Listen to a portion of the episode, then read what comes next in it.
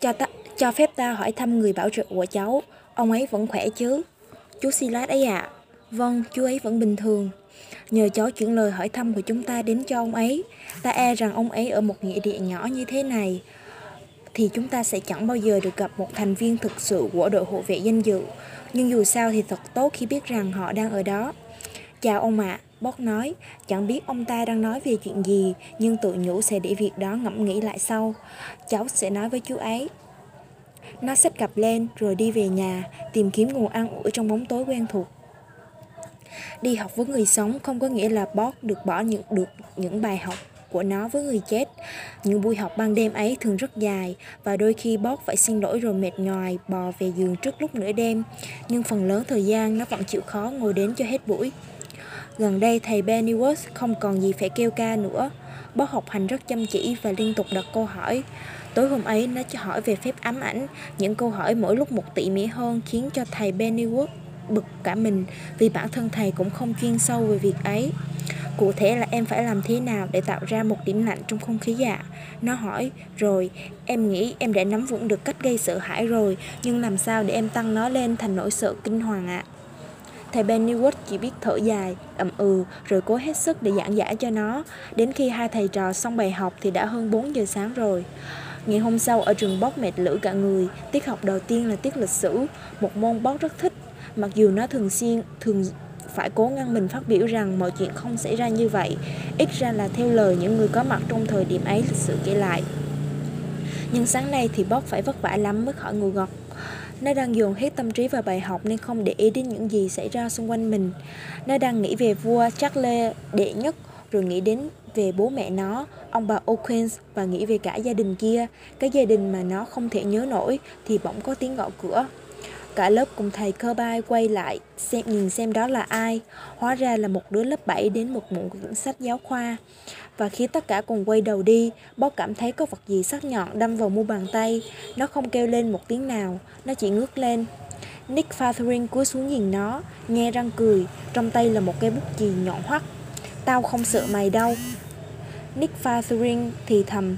bót nhìn mu bàn tay mình, một giọt máu đã ứa ra ở chỗ bị bút chì đâm vào.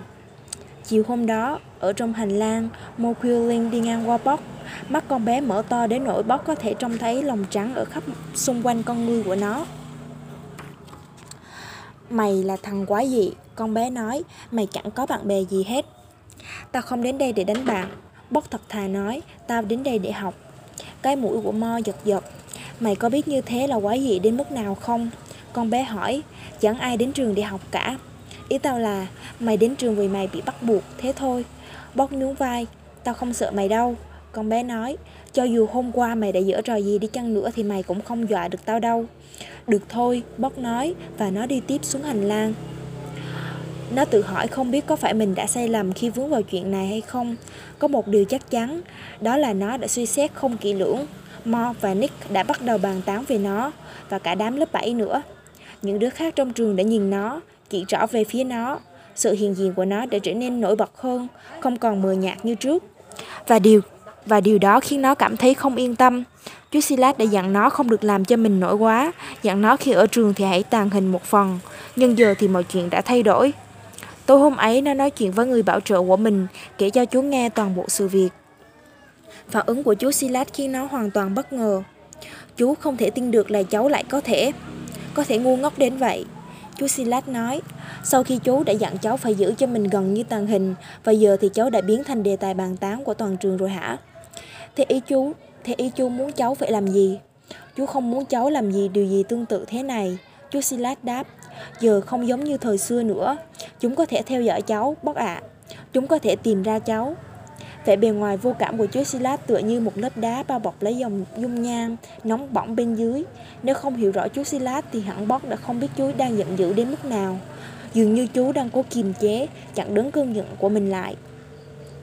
Bóc nuốt nước, bót nuốt nước bọt đánh ực một cái. Cháu nên làm gì bây giờ ạ? À? Nó chỉ hỏi có vậy. Đừng quay lại đó nữa. Chú Silas nói, chuyện đi học này chỉ là để thử nghiệm thôi. Chúng ta sẽ coi như nó là một thử nghiệm không thành công vậy. Bob không nói gì, rồi nó lên tiếng. Nó không chỉ là chuyện được học các thứ đâu ạ, à. còn những điều khác nữa. Chú có biết là được ngồi trong một căn phòng đầy người và tất cả bọn họ đều còn sống thì thích đến thế nào không? Chú chưa bao giờ thấy đó là một điều thích thú. Chú Silas trả lời, đã quyết định rồi, ngày mai cháu sẽ không quay lại trường nữa. Cháu sẽ không chạy trốn đâu, cháu sẽ không chạy khỏi Mo hay Nick hay trường học, cháu sẽ rời khỏi đây trước. Cháu phải làm theo lời ta bảo, chú Silas nói, nói, nỗi giận dữ bao trùm cả người chú tựa như một thắt đầy, đút thắt đầy thịnh nộ trong bóng tối. Nếu không thì sao ạ? À? Bóc hỏi, má nóng bừng. Chú định làm gì để giữ cháu lại đây? Giết cháu chắc. Đoạn nó quay quắt người xuống, đi xuống lối mòn dẫn đến cổng chính và ra khỏi nghĩa địa. Silas toan gọi thằng bé lại, nhưng rồi lại thôi, và đứng đó một mình trong bóng tối. Vào những lúc vui vẻ nhất, nét mặt của chú Silas vẫn không thể dò thấu nổi. Giờ đây khuôn mặt ấy tựa như một cuốn sách viết bằng một thứ ngôn ngữ đã bị quên lãng từ lâu, với một bảng chữ cái không ai biết được. Silas vung tay quấn màn đêm quanh mình như một tấm khăn choàng và nhìn về phía hướng thằng bé đã đi, nhưng không đi theo nó. Nick Fathering đang nằm ngủ trên giường, mơ về những tên cướp biển trên đại dương xanh thẳm dưới nắng mặt trời, thì giấc mơ bỗng biến thành một cơn ác mộng. Nó đang làm thuyền trưởng con tàu cướp biển của riêng mình, một con tàu tuyệt vời, với thủ thuật với thủy thủ đoàn gồm toàn những đứa nhóc 11 tuổi ngoan ngoãn, trừ bọn con gái. Đám này thì lại hơn Nick khoảng 1-2 tuổi gì đó và trông rất xinh đẹp trong những bộ đồ cướp biển. Thế rồi chỉ trong chớp mắt, nó thấy còn trơ lại mỗi một mình trên khoang và một con tàu khổng lồ tối sầm to như tàu chở dầu với những tấm bùn đen rít nát cùng với một cái đầu lâu gắn ở mũi tàu đang xuyên qua dông bão tiến thẳng đến chỗ nó. Và rồi, dường như xảy ra trong các giấc mơ, nó thấy mình đang đứng trên cái khoang tàu màu đen của con tàu mới xuất hiện ấy và có một người nào đó đang cúi xuống nhìn nó. Mày không sợ tao ư? Người đàn ông đang đứng bên trên nó lên tiếng. Đít ngẩng lên, trong giấc mơ, nó thấy rất sợ, sợ người đàn ông có một mặt đờ đẫn như người chết, trong bộ đồ cướp biển, đặt tay lên chui một thanh đoạn kiếm. Mày nghĩ mày là một tên cướp biển ư, Nick. Nó bắt giữ họ, nó bắt người bắt giữ nó hỏi.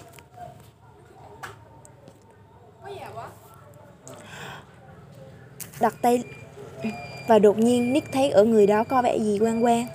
Mày chính là thằng nhóc ấy, nó nói, thằng Bob O'Quinn ta là không ai cả. Người bắt giữ nó đáp lại, và mày thì cần phải thay đổi. Hãy cải tà quy chính, sửa mọi thói xấu và làm tất cả những điều đó. Nếu không thì mọi việc sẽ trở nên rất tồi tệ đấy. Tồi tệ như thế nào? Tồi tệ trong đầu mày ấy. Vị vua cướp biển đáp. Nhưng giờ đó chỉ là một thằng nhóc học cùng lớp với nó và hai đứa đang đứng trong một hành lang trường chứ không phải trên một khoang con tàu cướp biển nữa. Mặc dù cơn bão vẫn không hề suy giảm, và sàn hành lang cuồn cuộn dâng lên hạ xuống chẳng khác nào con thuyền trên biển. Đây chỉ là giấc mơ thôi, Nick nói. Tất nhiên chỉ là mơ rồi, thằng bé kia đáp. Nếu tao làm thế này thật thì tao sẽ chẳng khác gì một ác quỷ. Trong mơ thì mày làm được gì tao? Nick hỏi. Nó nhăn nhở cười. Tao không sợ mày đâu, mày vẫn là còn vết bút chì của tao đâm vào tay kia kìa. Nó chỉ vào mu bàn tay của Bob, chỉ vào vết đen dây đầu bút chì nhọn để lại. Tao đã mong là mọi chuyện sẽ không đến nước này Thằng bé kia nói.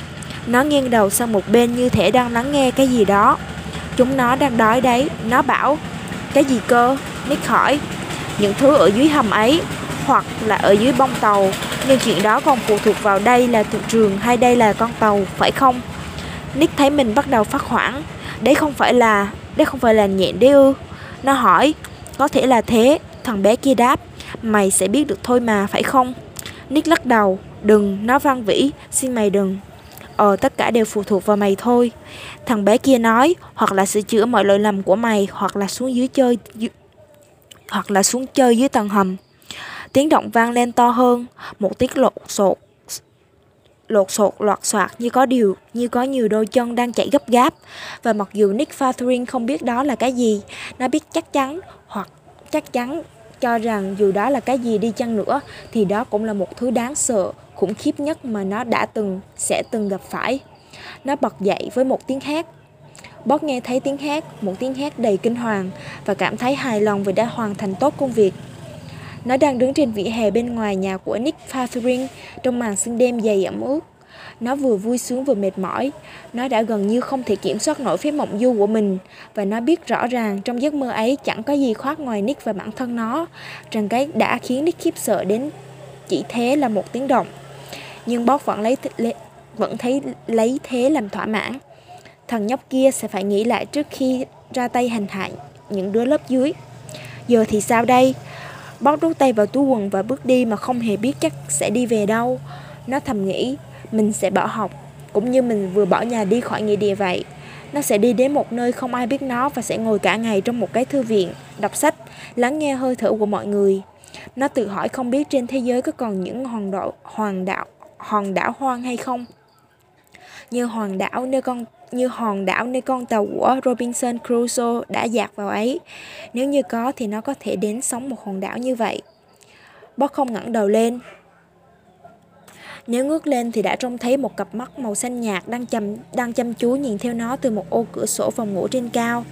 Nó bước vào một con hẻm, rời khỏi, rời khỏi khoảng ánh sáng và cảm thấy dễ chịu hơn. Cậu đang bỏ nhà đi ấy à? Một giọng con gái hỏi. Bob không đáp lại, Đấy là sự khác biệt giữa người sống và người chết phải không nào? Giọng đó nói tiếp tục. Giọng nói đó tiếp tục. Bob biết đó chính là Lisa Hemstock, nhưng nó không trông thấy cô phụ thủ ấy ở đâu cả. Người chết không làm ta thất vọng bao giờ. Họ đã sống hết quãng đời của mình, đã làm hết những gì họ có thể làm được. Chúng tôi không thay đổi nữa. Còn người sống, họ luôn làm ta thất vọng, phải không nào? Ta đã gặp được một cậu bé dũng cảm và cao thượng, thế rồi khi lớn lên cậu ta lại bỏ chạy. Như thế là không công bằng. bóc kêu lên. Cậu Nobody O'Quinn mà tôi biết sẽ không bao giờ đi khỏi nghĩa địa mà không thèm nói lấy một lời tạm biệt với những người yêu thương cậu ta. Cậu ta sẽ làm bà O'Quinn vỡ tim vì đau khổ mất. Bob chưa nghĩ đến chuyện ấy. Nó nói, em đã cãi nhau với chú Silas. Thế thì sao?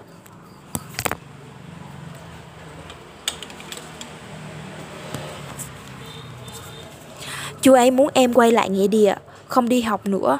Chú ấy nghĩ chuyện đó là quá nguy hiểm. Tại sao chứ? Khả năng của cậu kèm với bùa phép của tôi như thế thừa sức để chúng tôi, để chúng không nhận thấy cậu. Em đã dính vào một chuyện, có mấy đứa trong lớp bắt nạt những đứa lớp dưới. Em muốn chúng nó dừng lại. Em đã làm chúng nó chú ý đến mình. Giờ thì Lizard đã hiện ra một hình hài mờ ảo trong con hẻm. Bước đi bên cạnh Bob. Hắn đang ở đâu đó trong thế giới bên ngoài này và hắn muốn giết cậu. Cô nói, các kẻ đã giết gia đình cậu ấy. Chúng tôi, những người trong nghĩa địa, muốn cậu được sống. Chúng tôi muốn cậu đem đến cho chúng tôi những điều bất ngờ, những điều thất vọng. Chúng tôi muốn cậu gây ấn tượng với chúng tôi, làm chúng tôi kinh ngạc. Hãy quay về nhà đi, Bob. Em nghĩ là em để nói với chú Silas những câu không hay, chú ấy sẽ giận lắm. Nếu ông ấy không quan tâm đến cậu thì cậu không thể làm ông ấy giận được. Cô chỉ đáp lại như vậy. Lớp lá rụng mùa thu trơn trượt dưới chân bót và màn sương làm mọi góc cạnh của khung cảnh xung quanh nó mờ đi. Giờ đây chẳng còn gì thứ gì rõ ràng như nó tưởng tượng mấy phút trước nữa. Em đã làm phép mộng du, nó nói. Có ổn không? Được ạ, à, nó nói, cũng bình thường. Cậu nên kể cho thầy Pennyworth biết, thầy ấy sẽ vui lắm. Chị nói đúng, nó đáp, em nên làm thế.